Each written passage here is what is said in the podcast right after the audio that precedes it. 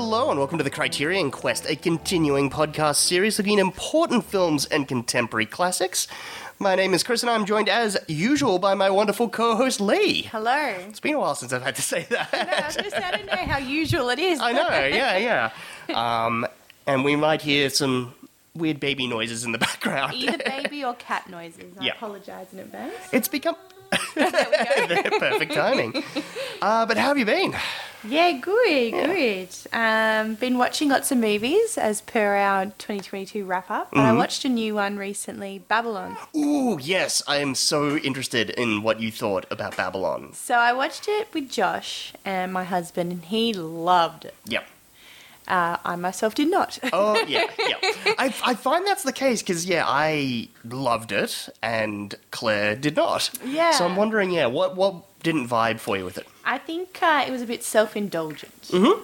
Um, I think the characters weren't really, you couldn't really attach yourself to them or, or um, sympathize with them, empathize. Um, they were just a little bit cartoonish. It was overload for me, Yep. sensory overload. Yep, yep. However, I did love probably the first half Mm-hmm. in terms of a lot of the behind the scenes film stuff of the time. Yeah, like I'm guessing you had no idea that Spike Jonze was going to be in the movie as a psychotic German director. Yeah, yeah, yeah. yeah, lots of little cameos and things. Um, yeah, but I think overall it was a little bit too much, um, and I did not like the ending. Yeah.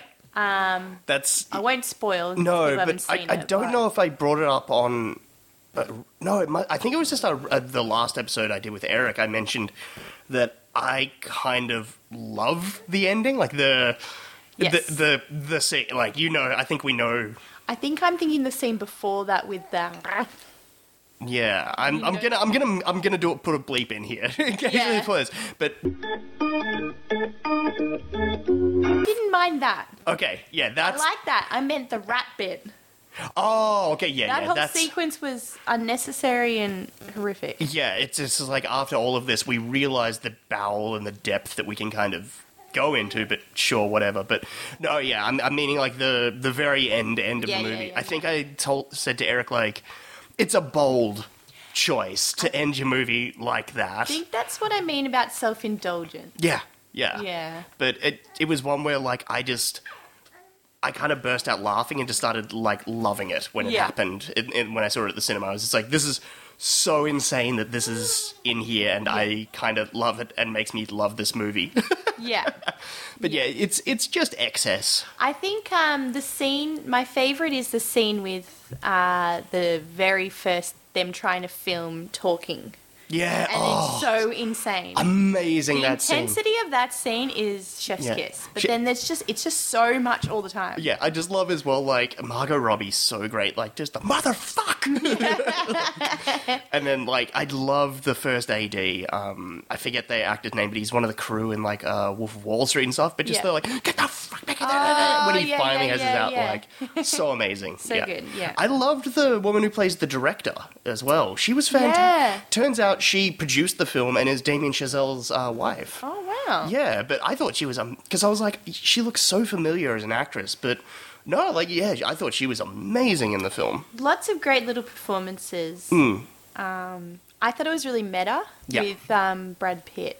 Yeah, the, I, you, the top of his game, but then, you know, well, it's not like he is m- losing it or losing Hmm. popularity, but you can see like maybe that's a fear of his that that one might de- happen one day. yeah, totally. It, weirdly for me, he, I, he was like the one element that I that kind of didn't work for me for the movie. Um, he starts off so strong and flamboyant and like playboy t- type guy, and but then the despair and the misery. It's just like ah, it, I couldn't kind of pick wh- what archetype he's kind of really trying to play, and I don't know if like I, I had the thought of like if it was someone else in the role, like just off the top of my head, like George Clooney or something, like just Yeah. someone with a little bit more likability and charisma. Yeah. Because Brad Pitt seems more of like a kind of character actor Yeah. in the hidden in the body of a leading man, whereas you kind of needed a real like leading man, handsome, like you know, just Yeah. one of those type of people. I think hmm.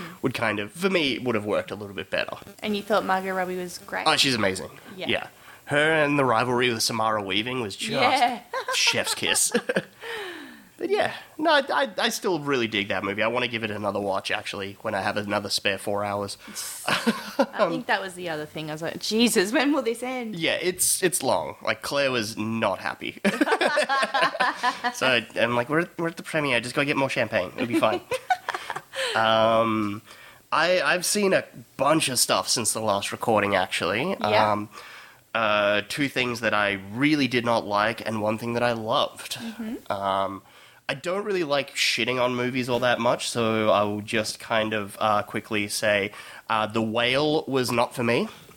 Damn, I'm really looking forward to seeing that. Yeah, which is why, because you'd mentioned while we were watching Tales of Hoffmann that you just rewatched um, Black Swan. So Yes. I kind of want to revisit a bunch of Aronofsky to Yeah. be like, how was it like? But yeah, the way I just think he was the wrong director for that movie. Okay. Because all of his films kind of are about like the misery of human existence. Pretty much, yeah. and this is kind of what the whale is, but at the same time, the central character is kind of gripping onto hope and like you've seen the trailer, right? Yeah, yeah, yeah. It's I that can the- The, trailer shot where Brendan Fraser's like, people are amazing. Yeah, like yeah, yeah. it's it's wanting that hope and that positivity, but it's Aronofsky, so it's just mired in misery. Yeah. and it just kind of Doesn't hit the mark? Doesn't hit the mark, and it kind of comes across as like you're kind of making fun of this, like this thing. I, like I, I it's oh. yeah, I, don't- I don't know. It just rubbed me the wrong way. Like you know how much of an easy cry I am. Yeah. Like I cry at anything in a movie. Yeah. That movie, like when I left to go see that, Claire's just like grab, like you know, have your tissues. I did not, sh- not, didn't even well up once. That's hmm. how like disconnected I was. Right. So Well, I've heard that, yeah, reviews of it aren't great. Performance wise, yeah, amazing. Yeah, but as a whole complete film, maybe not so much. didn't work for me. Yeah. Um, the other one that I will just quickly say, I watched um, The Son, which is Florian Zeller's new film, uh, who, he who made The Father. Um, and all I will say about The Son is uh, it is a big old bowl of farts. like, I, I want to see it now. it, it, the, the credits came up and I flipped off the screen. Like, I hated that film. wow. Yeah, I hated, hated that film. Interesting. or like pretty much had a visceral response on the same level I did as uh, Zemeckis' Pinocchio. yeah, I, I, yeah, woo, that, yeah, that's all I'll say. Just the Son, bowl of farts. It's uh, nice to hear you poo poo a film. yeah, I feel like you so rarely do it. It's like yeah, it's if I don't like something, I kind of don't talk about. But the Son, I just so aggressively hated, and having loved his previous film, and you know, it, it just was. So, Interesting. Um, but the one that I saw that I absolutely loved, I, I got to go and see uh, women. I went and saw Women Talking, which is a fucking banger. Someone's nominated for that, aren't they? Uh, it's nominated for best screen adapted screenplay. Yeah. Uh, writer director Sarah Polley, uh, who used to be an actress. She was uh, the lady in Go. If you ever saw remember that movie, Yeah. She's the redhead one who's like trying to do the drug deal and stuff. I think so, yeah. And yeah. way back when she was in Terry Gilliam's um, Baron Munchausen movie as a little kid, like, yeah, actress uh, turned writer director, and um, so she adapted this off this uh, famous book, directed it, and it's also nominated for Best Picture. So it was the last of the Best Picture nominees I had to see, and I fucking loved it, and it is getting my money for uh, adapted screenplay. I think Nice. it's going to win that. Yeah. Um, it's exactly what the title says. It is just women talking, and it's fucking amazing. It's nice hear a man say that. yeah, no, it, it is, ama- and it's all about how men are disgusting and horrible and neat. Like, it, no, but it's it's um, an amazing film. I, I loved it. Really, I, I thought it was great. Um, do you know anything about it? Only that it's nominated for things Yeah. like I would have seen it on the list, but It's- never it's- the trailer or anything. Yeah, it's about a um the women in a Mennonite community. What's a Mennonite? It's kind of like Amish. Okay, yeah. um, who uh, basically uh, have been for generations being uh, attacked and repeatedly raped and things by the men in the community, until finally uh, two young girls uh, catch one of the men, who then rats out some of the others and they get arrested. And so all of the rest of the men in the community have gone into town to post bail on these men, and so the two day trip that it's going to be. Uh, by the time the men get back, the women have to have decided to forgive the men or uh, leave and not get in the kingdom of heaven. And so it's all the women in the community put a vote whether they're going to stay and do nothing, whether they're going to fight, or whether they're going to leave. And then it's based on that vote of the whole community. Uh, representatives from kind of each of the families, like it's a group of like 10 women sit around in the barn and openly discuss what we should do now. Sort of, And it's amazing. kind of like Twelve Angry Men in style. Pretty much, yeah. Yeah. And there's one man in the film, and it's Ben Whishaw, who's uh, August, who's the school teacher, who's come back to the community to teach the boys, is there taking the minutes for them. It's beautiful. It's so great. Uh, Claire Foy, um, Yeah. Jessie Buckley, who from the Lost, Yes. uh, the Lost Daughter, um, Rooney Mara, like just incredible. Frances McDormand produced it and shows up. She's got a very small role in it as well. Like, yeah, I fucking loved this movie. I, I really, really dug it and and get why people were so happy it got the picture nomination. And yeah. Yeah. It'll it'll probably you think have the nomination but not win. No, but I think she is a shoe in for adapted screenplay Yeah. based on like what else is nominated. So Interesting. Yeah. it'll be interesting to see how it goes this year in terms of the awards. I have no fucking idea. Yeah. Like it's getting close now, and I've kind of got to like figure out my ballots. I guess. Um, I'm. I was telling Claire, I'm very tempted at this point because uh, at the time we're recording this, like a couple of days ago, was the Academy luncheon, where it's like all everyone who's nominated is there having a lunch and stuff. And there's this video going around of Spielberg and Tom Cruise, like kind of reconnecting and Yeah. reuniting again and giving each other big hugs. Sorry, cats. Cat fight. Cat fight. Yeah, that, that's how Spielberg and Cruise used to be. um, and like it's over, you overhear Spielberg saying, "Your ass saved cinema." Like your film saved might have saved theatrical distribution, as we know. It's just Yeah, like, I oh saw that. shit. Okay, does Is the that old? because it, it had a blockbuster kind of release? It's one of the, I think, the sixth highest grossing film of all time now. what Like, about Avatar 2? or the, yeah, no one gives a shit about Big Jim. Yeah. But I mean, it was the thing of Top Gun was the first thing that brought people back to the cinemas, Yeah. and seeing Spielberg react that way makes me feel like, oh fuck, are the older generation gonna kind of give it that? And so I'm, I think I'm gonna put ten bucks on uh, Top Gun and see if it pays out. see if I walk away with like eight hundred dollars or something. Jeez, that's funny. yeah, I don't know. I have no fucking idea how it's gonna go now. It is interesting, the nominees. Yeah, because it's like how much we both love everything everywhere, but it seems so weird that that's going to win Best Picture.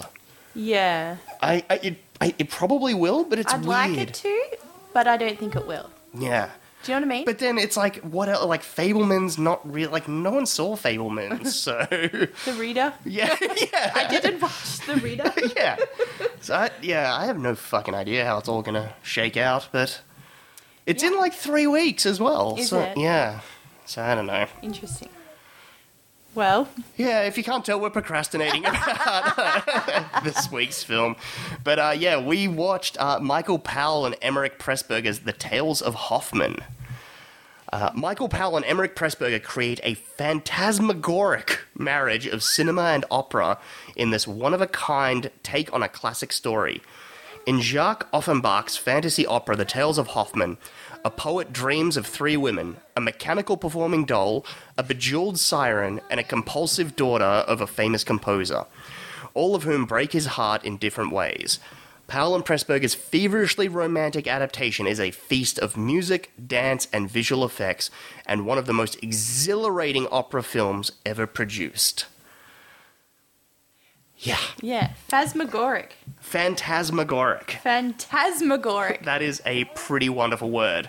yeah. Um, I mean, I'm just gonna go right off the bat. Uh, the first note I took while we were watching this was, "I'm sorry, I'm a philistine." Yes, I also made the exact same note on my page saying I think I'm a Philistine. Look, it just getting this out of the way. Um, I and this is not to say that I didn't like this film because I liked a lot of this Yeah. film. Um, I don't like opera. Yes. Uh, it's it's an art form that I respect immensely, and I think the people that get something out of it, like I good for that, like I respect them as well. Like that's fantastic. It's Yep. just an art form that I've never been able to connect with. Yes. Um, You have a lot to do with recordings of opera in Yeah. your workplace as well, so you have had a lot of exposure to it. yeah, I, I I know a lot about opera. I am exposed to opera quite a bit, and but it's just something that I don't connect with. Connect with. I've seen uh, a couple of operas in my time Mm-hmm. live. I've seen La Traviata and Don Giovanni Where'd you see them? um, in Melbourne. In Melbourne? Okay, yeah. I can't remember the exact theatres I went to. Oh no, but, um, yeah, I was wondering like if it was abroad or here. Like, But um, yeah, no, definitely in Australia. Mm-hmm. Um, and I remember really enjoying them live. Mm-hmm. Um, but and I know we'll get into this. They tend to have uh, two or three or four set pieces. Yeah.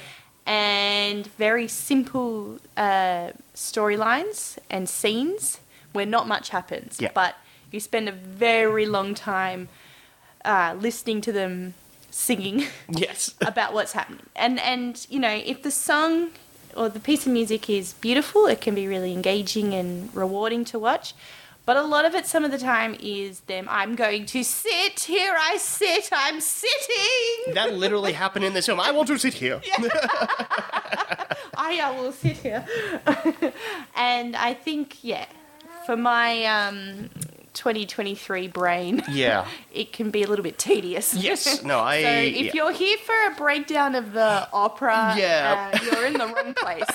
I was, I was joking with Lee. It's going to be uh, one of my favorite uh, negative reviews the podcast has ever gotten. Is uh, we got an email, and I think it's uh, might be up on iTunes as well as an old review.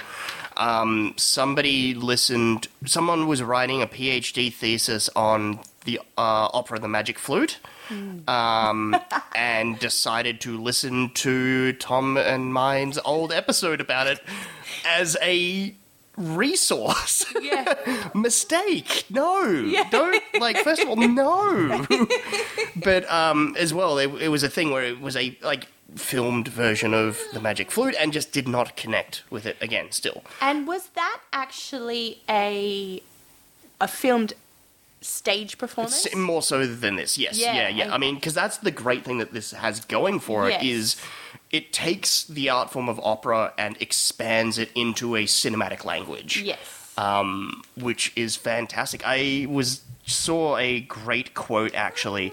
Um, it's actually uh, so reportedly uh, the director Cecil B. DeMille uh, sent a letter to Powell and Pressburger after seeing the film, saying, "For the first time in my life, I was treated to the grand opera with the beauty, power, and scope of the music. Where sorry, where the beauty, power, and scope of the music was equally matched by the visual presentation." Oh, 100%. Yeah. And that that's that's why I don't dislike this film at all. I, I liked quite a lot of it, but it was just that kind of bridging that gap of being able to kind of digest it. I guess. Absolutely. And I think one of the biggest things was when I saw those two operas, they weren't in English. Mm-hmm. Um, but what happened is at the top of the stage, they have subtitles. Oh, cool. So because it's in Italian or Hmm. whatever it's in. Um, so I think even though this was in English, you and I struggled to capture everything that was said. Yeah. And I think at the, within the last 10 minutes, we were like, probably should have watched this with subtitles. Yeah, pro- probably, probably. Uh, opera is one of those things where it's probably not the clearest to, understand just what they're saying. yeah, yeah. Just in terms of the actual digesting of the language, I guess. Yeah.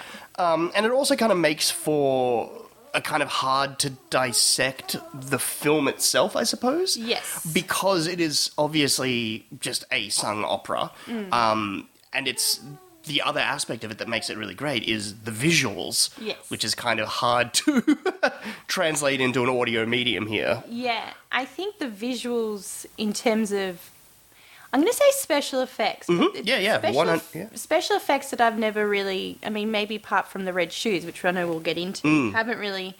You don't really see much of around this time, and then after this time, special effects have you know developed so much that they look you know far more realistic. Yeah. So, but yeah, I think I was I'm getting onto the red shoes. I was excited for this one because red shoes is probably my favorite Criterion. Yeah, it's, oh God, it's one of your favorite films, one full stop, isn't it? films. Yeah. Full stop. Yeah, definitely. So, I mean, obviously, it's unfair to compare the two, but in terms of.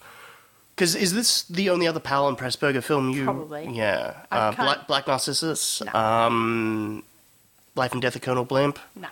Uh, we know definitely not Matter of Life and Death because I accidentally thought that might have been this week's film. I got them confused. Um, but yeah, so okay. Um, so in terms of like the presentation, obviously the Red Shoes is a more Narrative. narrative feature. Yeah. But in terms of like the opulence, we'll say, like the, the grandeur of it, did it kind of match for you? Yeah, definitely. And I think like the uh, scenes where it's imaginary and there's paint strokes and very clearly Yeah. um, set pieces, but um, what's the word? Surreal. Yes. Surreal set pieces. Yeah. And they're very much reminiscent of the red shoes in the dance sequence Mm. That red shoes. phantasmagoric. but um, yeah, I, like I saw on Letterboxd someone reviewed this just being like just saying acid trip. yeah. like that's that's kind of the what Powell and you, you might enjoy it more if you were on acid. I mean, quite possibly. But yeah, it is that thing of, I guess that what they're so well known for is this kind of otherworldly aspect to their Yeah. visuals that they pull off, and it's here in spades, and it's what makes this film engaging, I guess. Yes. Because, like we like obviously we've said we're not fans of opera, and we kind of were just like eh with it, with it. But at no point were we kind of totally switched off on the Yeah. film. Like we, we were sitting there watching and engaged. And every now and then we'd stop and say that's a cool shot, or that's Hmm. a cool effect, or that's beautiful, or Yeah. Um, like some of the transitions and the scenes were fantastic, and it's were. it's really what makes a Powell and Pressburger film kind of stand out and Yeah. makes you realize why they are like the lords of British cinema. Um, made in England. Yeah. Stamp. Yeah. But yeah, I mean, a little bit of context for the production of the film. Um, so ob- obviously, this was created in the late in the latter years of the partnership between Powell and Pressburger, and around this time, they were really interested in uh, something that they uh, phrase that they termed called um, compo- a composed film, uh, which is a marriage of image to operatic music. yes. Um, they'd done some previous examples of it, though, like the finale of Black Narcissus and the ballet sequence in the Red Shoes. Yes. Um, they were kind of them kind of doing steps towards this Yes. new kind of merging. Tales of Ho- uh, the Tales of Hoffmann is an achievement of this ideal. Um, I'm just flat out reading Wikipedia here. Yeah, yeah. as the entire opera was pre-recorded to create the soundtrack, and the film was edited to the rhythms of the music. Mm. The production is completely without dialogue, and with the exception of Robert Rounsville and Ann Ayars, none of the actors did their own singings. Blah blah blah blah blah blah blah. Um, yeah, so that's basically it. it. It's taking that idea that they were kind of had been toying with in little aspects of their previous films, and it's like, we had a lot of fun doing that. Can we do that for an entire Film. film? And I think if you were a fan of the opera and cinema, Yeah.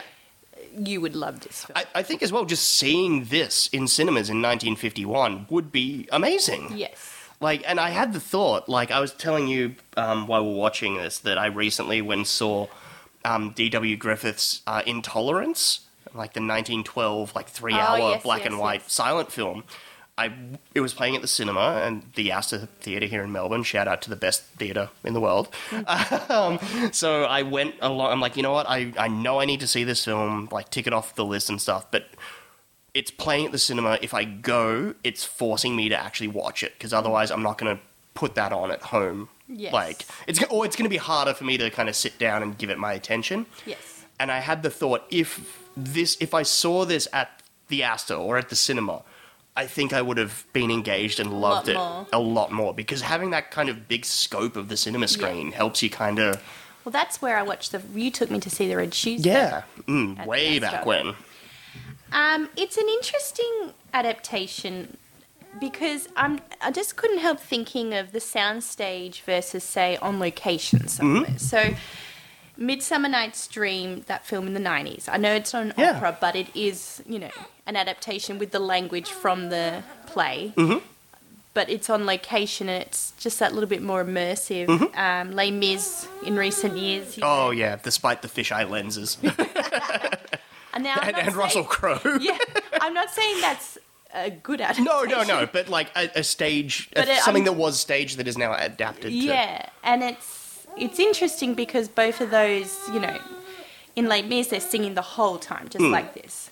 Um, yeah, and it's I don't know. It's it just it it still felt like a a film stage production at times, Mm-hmm. um, but then every now and then it would splice in something very cinematic. Yeah. and you're like, oh, I see, this is good. the the sort of unlike those other films, it's it's not out in the real world. Like it's not taking Yes. it out there, and so being confined to the stages as like kind of big and grand as they are, it still kind of keeps it within that realm of But I, I opera. suppose like most films back then were filmed on sound stages. yeah, weren't yeah, they? I suppose, and especially like, but that's the thing. Like the the staging and stuff that they do, I think is amazing with what they kind of construct within the space Yeah, that they're yeah. using. yeah. Um, yeah. Did we want to go through the the three stories? I guess. Yeah, let's do it. The first one. Okay, first of all, which which was your favorite? Um, the first one, even though the story of Olympia. yes, what was your favorite? Uh, probably the story of Olympia because it was, I, it was so wacky and kind of Yes. fun. But I loved the style of the second one with Giulietta. Yes. The kind of dark weirdness. I, I liked how that looked. Yes. But the story of the first one, I I really dug. Yeah. Um, so the the first story is uh, Olympia, who is an automaton. uh, she's created by a scientist and uh, a magical spectacle maker. Uh, Hoffmann falls in love with the doll, uh, ignorant of her being a robot, and uh, yeah, that's that's pretty much it. Got himself a sex doll. yeah, Good for him. but the funny thing is when she came out and like they place her. Like we we didn't know that's where it was going, and like when the scientist comes out and he's like carrying her, I, like made the joke of like, well, I found me a woman, and then you instantly said my sex doll is ready, and that's what it ends up being. you called it. I know. Um, but yeah, it's it's It was a bit hard to follow though. yeah. I've got to be honest. It was a bit hard to follow. But yes, those costumes of the marionettes or the automatrons. No, I think she's the only automaton, but then the rest Automaton. the rest of them are kind of puppets. okay. Creepy as fuck. Yeah. Terrifying. Terrifying. That whole sequence was terrifying. but that's why I think it's my favorite because Yeah. it's so fucking weird. I think by the end we'll get into the last one, but it becomes a bit more traditional opera. Yes. But this one would- still was a very yeah wacky, cinematic, crazy, Yeah. surreal, trippy. surreal and trippy is the way to go about it. Um, but and as well, like we couldn't help but love the fact that Hoffmann is kind of dressed like. I mean, the guy's facial features. I will say, um, uh, what's his name? Uh, Robert. Uh, Robert Rounsville. He basically looks kind of like David Hasselhoff, Yeah. but he dresses like Prince. Prince. He's got it all. It yeah, it, he, this guy's living his best life, having sex with robots. Um, but it was interesting. This sequence, um, you could tell that the ballerinas weren't singing. yes. The, the oh sync- god. the syncing wasn't great. And the second Robert Helpmann started singing, and he's like, the deepest voice. I'm like, that voice does not go with that body. Like, it just doesn't work. Yeah. It was so disturbing, and that kind of happens a few times. yeah. um, but yeah, it's I don't know, like the the visual styling of this one again, like in it's it's kind of the color palettes they managed to use throughout all three different sections to help kind of Separate isolate it and separate it. Like this being just so gold and shiny, I guess obviously lending itself to the mechanical nature of Yeah. Moira Shearer, who we haven't mentioned yet as well. Uh, Yes. She of the red shoes. She's a beautiful dancer. Yeah, incredible. When she flops down as the doll, you're like, whoa. And they're having to like crank and wind her back up. Yeah. Yeah. And then they pull her apart. yeah, but it's it's like so. It's obviously the style, the costumes, the the design of the sets and things, but also the way that Powell and Pressburger are filming it. It's it, it's I love old musicals and performance stuff like this. Like they just sit the camera back, Yes. and just it's a wide shot and just let the performer do their thing.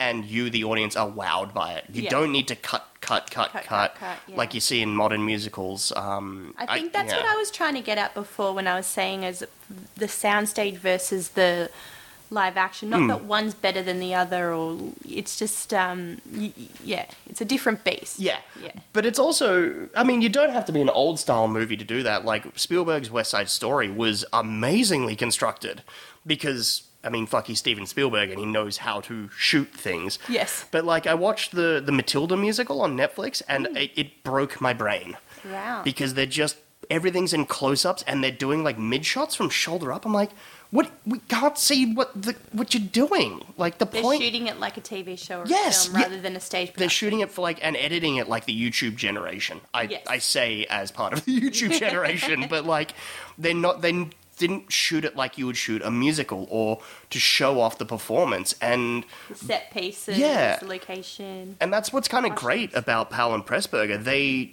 want to show off the work that everyone's done, and it's not just the performers, the singers, the dancers. It's it's the set decorations, the costumes. They kind of just want to sit back and let you Yes. take it all in, kind of like you're at the opera watching a show. Mm. Um, but then obviously flicking in the odd little elements of flair and cinematic design, like Yeah, and it just you wouldn't get that on a stage production. No. That therefore warranting the film's existence. exactly, Yeah. exactly.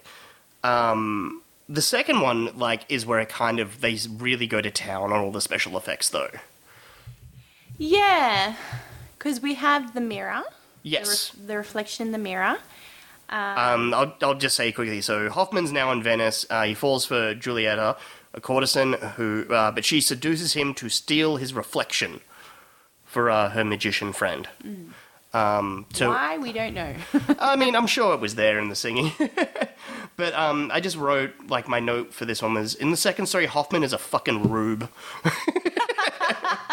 he fought, like, this is my one beef. Like, I mean, I know I'm approach. It's a classic opera, so I shouldn't take to it the modern day elements of narrative and storytelling and structure and stuff. But my, I just was like, this motherfucker falls in love so easily. yes. He's he like I think I said to you like he seems like a guy who has had his reflection stolen before. Yeah. like he, he he's been here before. I don't feel sorry for this guy at all. No, no. but um, it is. This is the one where it's like the sorcery and the design of it all, like the systematically going through the sorcerer, the magician kind of turning the wax into diamonds and Yeah. rubies and jewels, like so cool. It is so cool. and it's all done practically. It's him doing like sleight of hand stuff. Like Yeah. Hmm. it's so great. And then yeah, obviously the effects when yeah, he himself when he first comes, he comes steps out of the mirror as well. Like Yeah. they're really kind of toying with that early special effects stuff that we kind of saw in the Red Shoes yeah, a bit definitely. earlier. Yeah. No, I definitely love this one. And um, I'm going to forget her name. Oh, oh, Catwoman lady. Catwoman lady in her cat suit. Um, she is beautiful. Was it Ludmilla? I think so, Ludmilla. Yeah. And she's also in The Red Shoes. She plays the first ballerina Hmm. that um, Moira, because I don't know the character's name in The Red Shoes, takes over. Hmm. Yeah, she's gorgeous. I could just stare at her face. But that's so funny. It's such a thing back in olden films where the lady tilts her head back when it's a close up scene between two lovers. Hmm. And it's like before they kiss, they speak close speak. Yeah. And it's like almost like they're kissing, but they're not. Yeah. The head tilted back, and all we could think of was just like, geez, I reckon his breath would stink. Oh god, yeah. What were they serving it for craft service Yeah. lunch? Tuna fish again. yeah. So But uh, there's a bit of a charm to it. I love it. yeah, it is that whole thing of like I get it's I it's weird to watch because it is like very much the man like the woman kind of like leaning out of the close up so the man can be the focus, which works. I mean, obviously for this because Hoffmann is the focus. Mm. Um, but yeah, and it but it does the like I've got the vapors. Yeah. it's the fainting of the old style women. Yeah. Um, But yeah, and then how this one just slowly develops into like the sword fight on the gondolas. Like it's so simple the way that they're like having the gondolas just like shift across the stage, but it just looks great. It does. Like it looks like a picture book almost. yeah, it does. Hand drawn. Yeah, because that's the thing. Like all the matte painting shots as well that they're using, they're so kind of. Like, I don't want to say crudely done because they're not. They're beautiful, but it's, a choice. It's Yeah. not like it's it's amateur. It's a choice. Yeah. And it looks surreal, and it adds to the mystique. Yeah, and I wonder if like it adds definitely to that otherworldliness nature of it. But I wonder if it's as well they kind of have done it in a more theatrical style to help kind of really hammer home that point of it's we're watching something that hasn't been done on film before. We're watching opera, but on film. Like, yeah, I'm wondering, you know, if if any opera stage productions, ballets had been recorded on Mm. film before this time, or if this was like the first sort of doubling of the two. I think it. Yeah, I I couldn't. don't know, but I'm wondering. I had a look around online to try and find that out and couldn't really get a definitive source or anything on that. I'm sure there were like filmed instances of Yeah, individual things, but not like necessarily an entire production, I suppose. Yeah.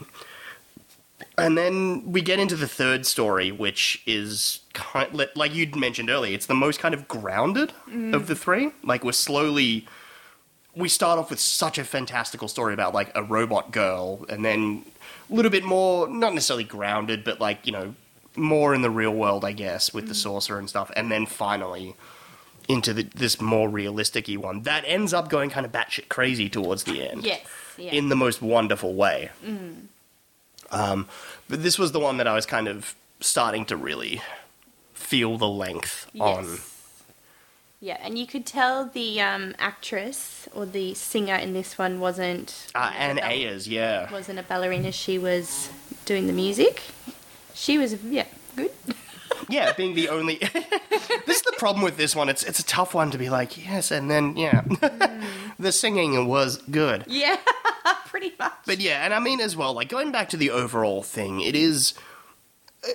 I mean, putting aside the operatic nature of it, it being some like you know hard to like you know connect in something that's being totally sung to you in that operatic style. I just didn't like Hoffmann as a character. Like I said, he was a fucking rube. yeah, I mean, he sort of comes in, and we're we're yeah he, we're establishing the other characters around him more than we are establishing him sometimes. Hmm. And But I mean, I guess he, he's kind of that blank slate kind of guy. He is supposed to be that everyman that the audience is supposed to connect with, and he's like a foolhardy, like you know, a fool in love kind of. Easily falls in love and easily gets duped, hmm. and it's that woe is me kind of elements of all of the loves that he's had and he's lost kind of thing. But at the same time, it it just it's that little bit of a tricky thing to connect and. All of the supporting characters that are filled out around him are just way more interesting. way more. interesting. Give me Robert Helpmann's eyebrows any day. Oh man, they're out of control. They're connecting. They're tying together like a dreadlock in the middle of his face. He looked like the moths, or the, we couldn't work out if they were moths Oh, or yeah. dragonflies in the uh, the. It's almost like the, prologue. yeah, the prologue. Yeah, but yeah, it's it's I don't know. the last one, uh, he falls in love with uh, the daughter of a famous opera singer and the and a composer, and uh, who is suffering from an illness. And if she sings again, she is going to die. And then she gets um, uh, the, an evil doctor convinces her to sing, and she dies. yeah, pretty much. Yeah, but the scene where she sings is fucking amazing. Like again, this is where it goes full nuts phantasmagorical. I'm going to keep saying that word. yeah, Um, with the doctor, multiple violins, like the way they've shot it, like how like layering him multiple times within the frame, and then that beautiful again storybook kind of imagery of her essentially ascending up to heaven to meet her dead opera singer mother, like and then the father coming out, seeing that she's singing, she's going to die, but can't help be, be overcome with the beauty of what her voice, and so he gets wrapped up and is like conducting her to do it. It's it's fantastic, it is. but I just wish I cared a little bit more. Yeah, yeah, yeah.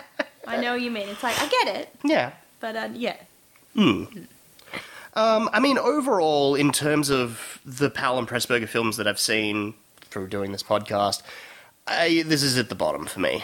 it's style over substance. Would we say? Kinda, Because which the stuff, the substance for us is opera, and opera is something we we just don't yeah, have a lot of connection with. which like it's great that you say that because actually um, the new york times film critic who reviewed this at, at its world premiere uh, Bowsley Carruthers, which is a definitely someone who works for the New York Times, reviewing in 1951. Bow- Bowsley Carruthers. Um, this is his quote uh, from the review. Despite its opulence, coupled with brilliant rendering of the score by the uh, Royal Philharmonic Orchestra, uh, blah blah blah blah blah. Uh, the mastering of singing, yada yada yada, host of vocal cords. The film version of the opera is, in toto, a vastly weary, wearying show. And that is because it sates the senses without striking any real dramatic fire. The inevitable question about this picture is how close uh, does it come to matching the beauty and the excitement of the same producer's film, The Red Shoes? Although the two films are basically different, a compassionate uh, a comparison is fair to this extent. The Red Shoes has warmth and vitality. Tales of Hoffmann is splendid and cold.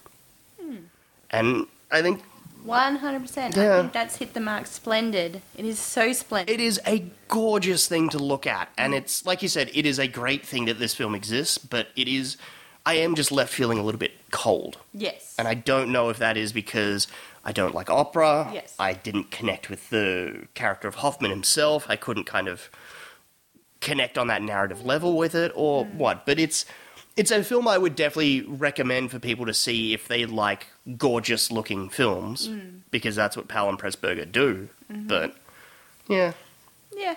like I said, it's it's out of them all. I would put this at the bottom, but that's not to say it's bad. Yes. I. I, I, I prefer their their visual flourishes and styles when they are grounded in a more traditional narrative. Yeah. I guess. yeah. Yeah, but on this note, um, we've talked about uh, what Cecil B. DeMille thought about this film, uh, what Bowsley Carruthers thought of the film. Uh, Lee, this is the first time you've been on since I've introduced this new segment. Uh, let's find out what Marty thinks about it.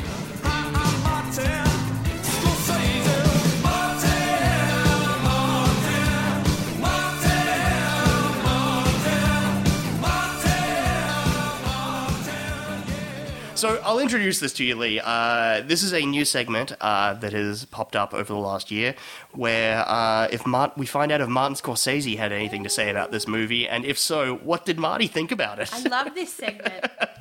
Uh, so let's hear from Marty now. Um, I've actually managed to find some great video of Marty talking about this film, so I'm going to just drop in the audio of him so he can uh, tell you himself. You are about to see a picture that is very special to me. Michael Powell and Emeric Pressburger's film, The Tales of Hoffmann. Um, this was the uh, the first of their films that I saw on this television program back in the, the early 50s called Million Dollar Movie. Of course, it was shown in black and white, uh, and it was edited down to an hour and 40 minutes with commercial interruptions. Um, but even before I had a chance to experience the picture in three strip Technicolor uncut and in a movie theater, I became kind of obsessed and entranced by the picture. I had seen Red Shoes in the theater when it was released. And of course, it was filled with music and dance. And uh, this film was music and dance. The music and the choreography of both the dancers and the camera told the stories. And this is something that stayed with me in my own work over the years. Um, uh, in all my films, uh, the, the choreography of the camera played to the music and how the two are combined and how the two complement each other.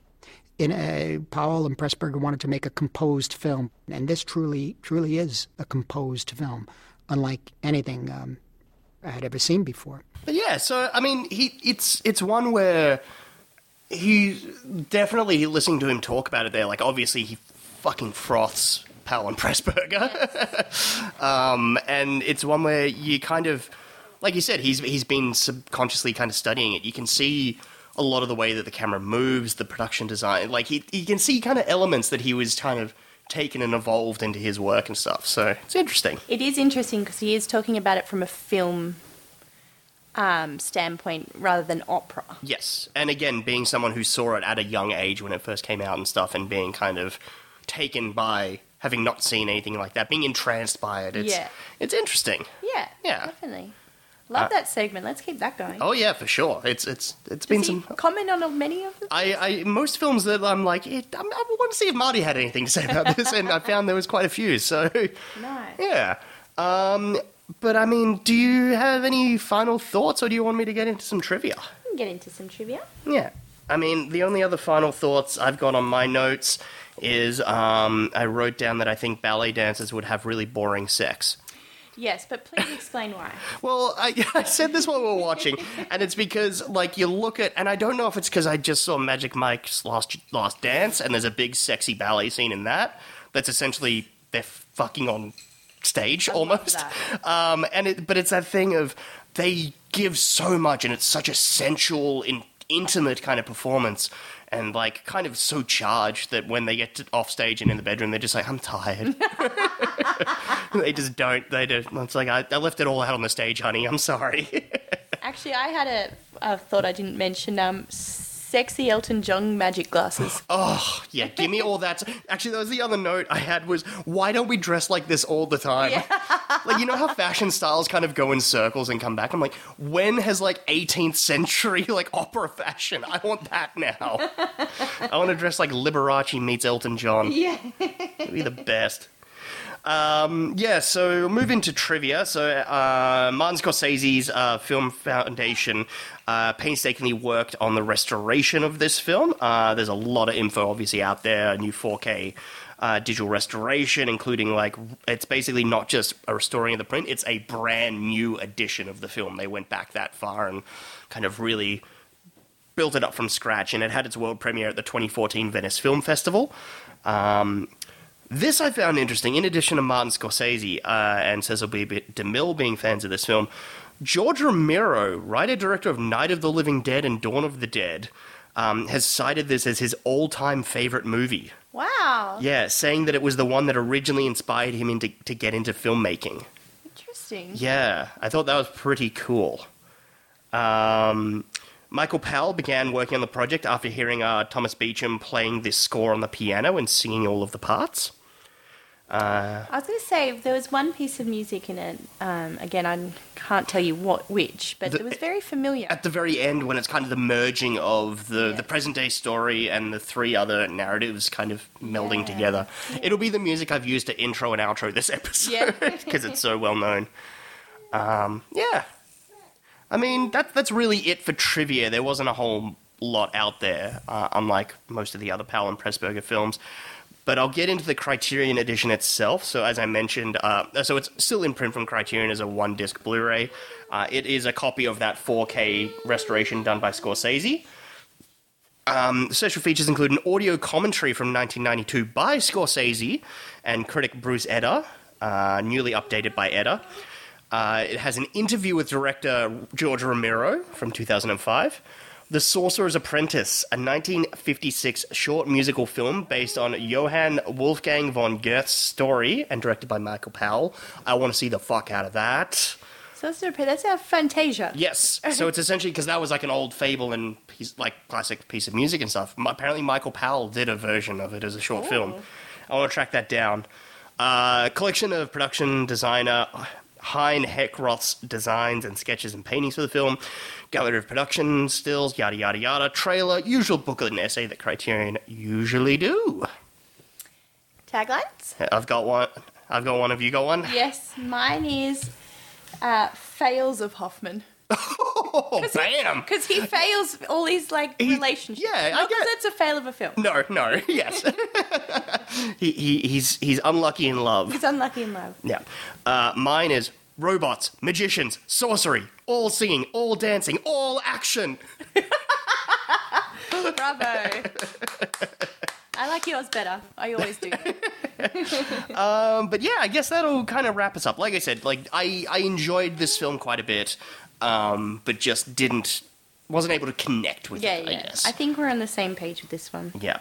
Uh, but I guess that'll wrap us up. Uh, the next film in the collection is uh, Rene Claire's Forbidden Games, which I've heard quite a bit about and am very, very interested to check out. Uh, so tune in in a fortnight's time for that bad boy. Uh, otherwise, it's all the usual stuff the Patreon, the Instagram, all of that, yada, yada, yada. Vote on our tagline. Which one did you like better? Yes, yes, we'll be posting all about that over on the Instagram and stuff. So yeah, and if you have any taglines of your own, let us know. Uh, otherwise, Lee, good to have you back. Thank you. Good to be here. Yep. And uh, for this week's episode, looking at Tales of Hoffmann, I'm Chris. I'm Lee. We'll see you next time.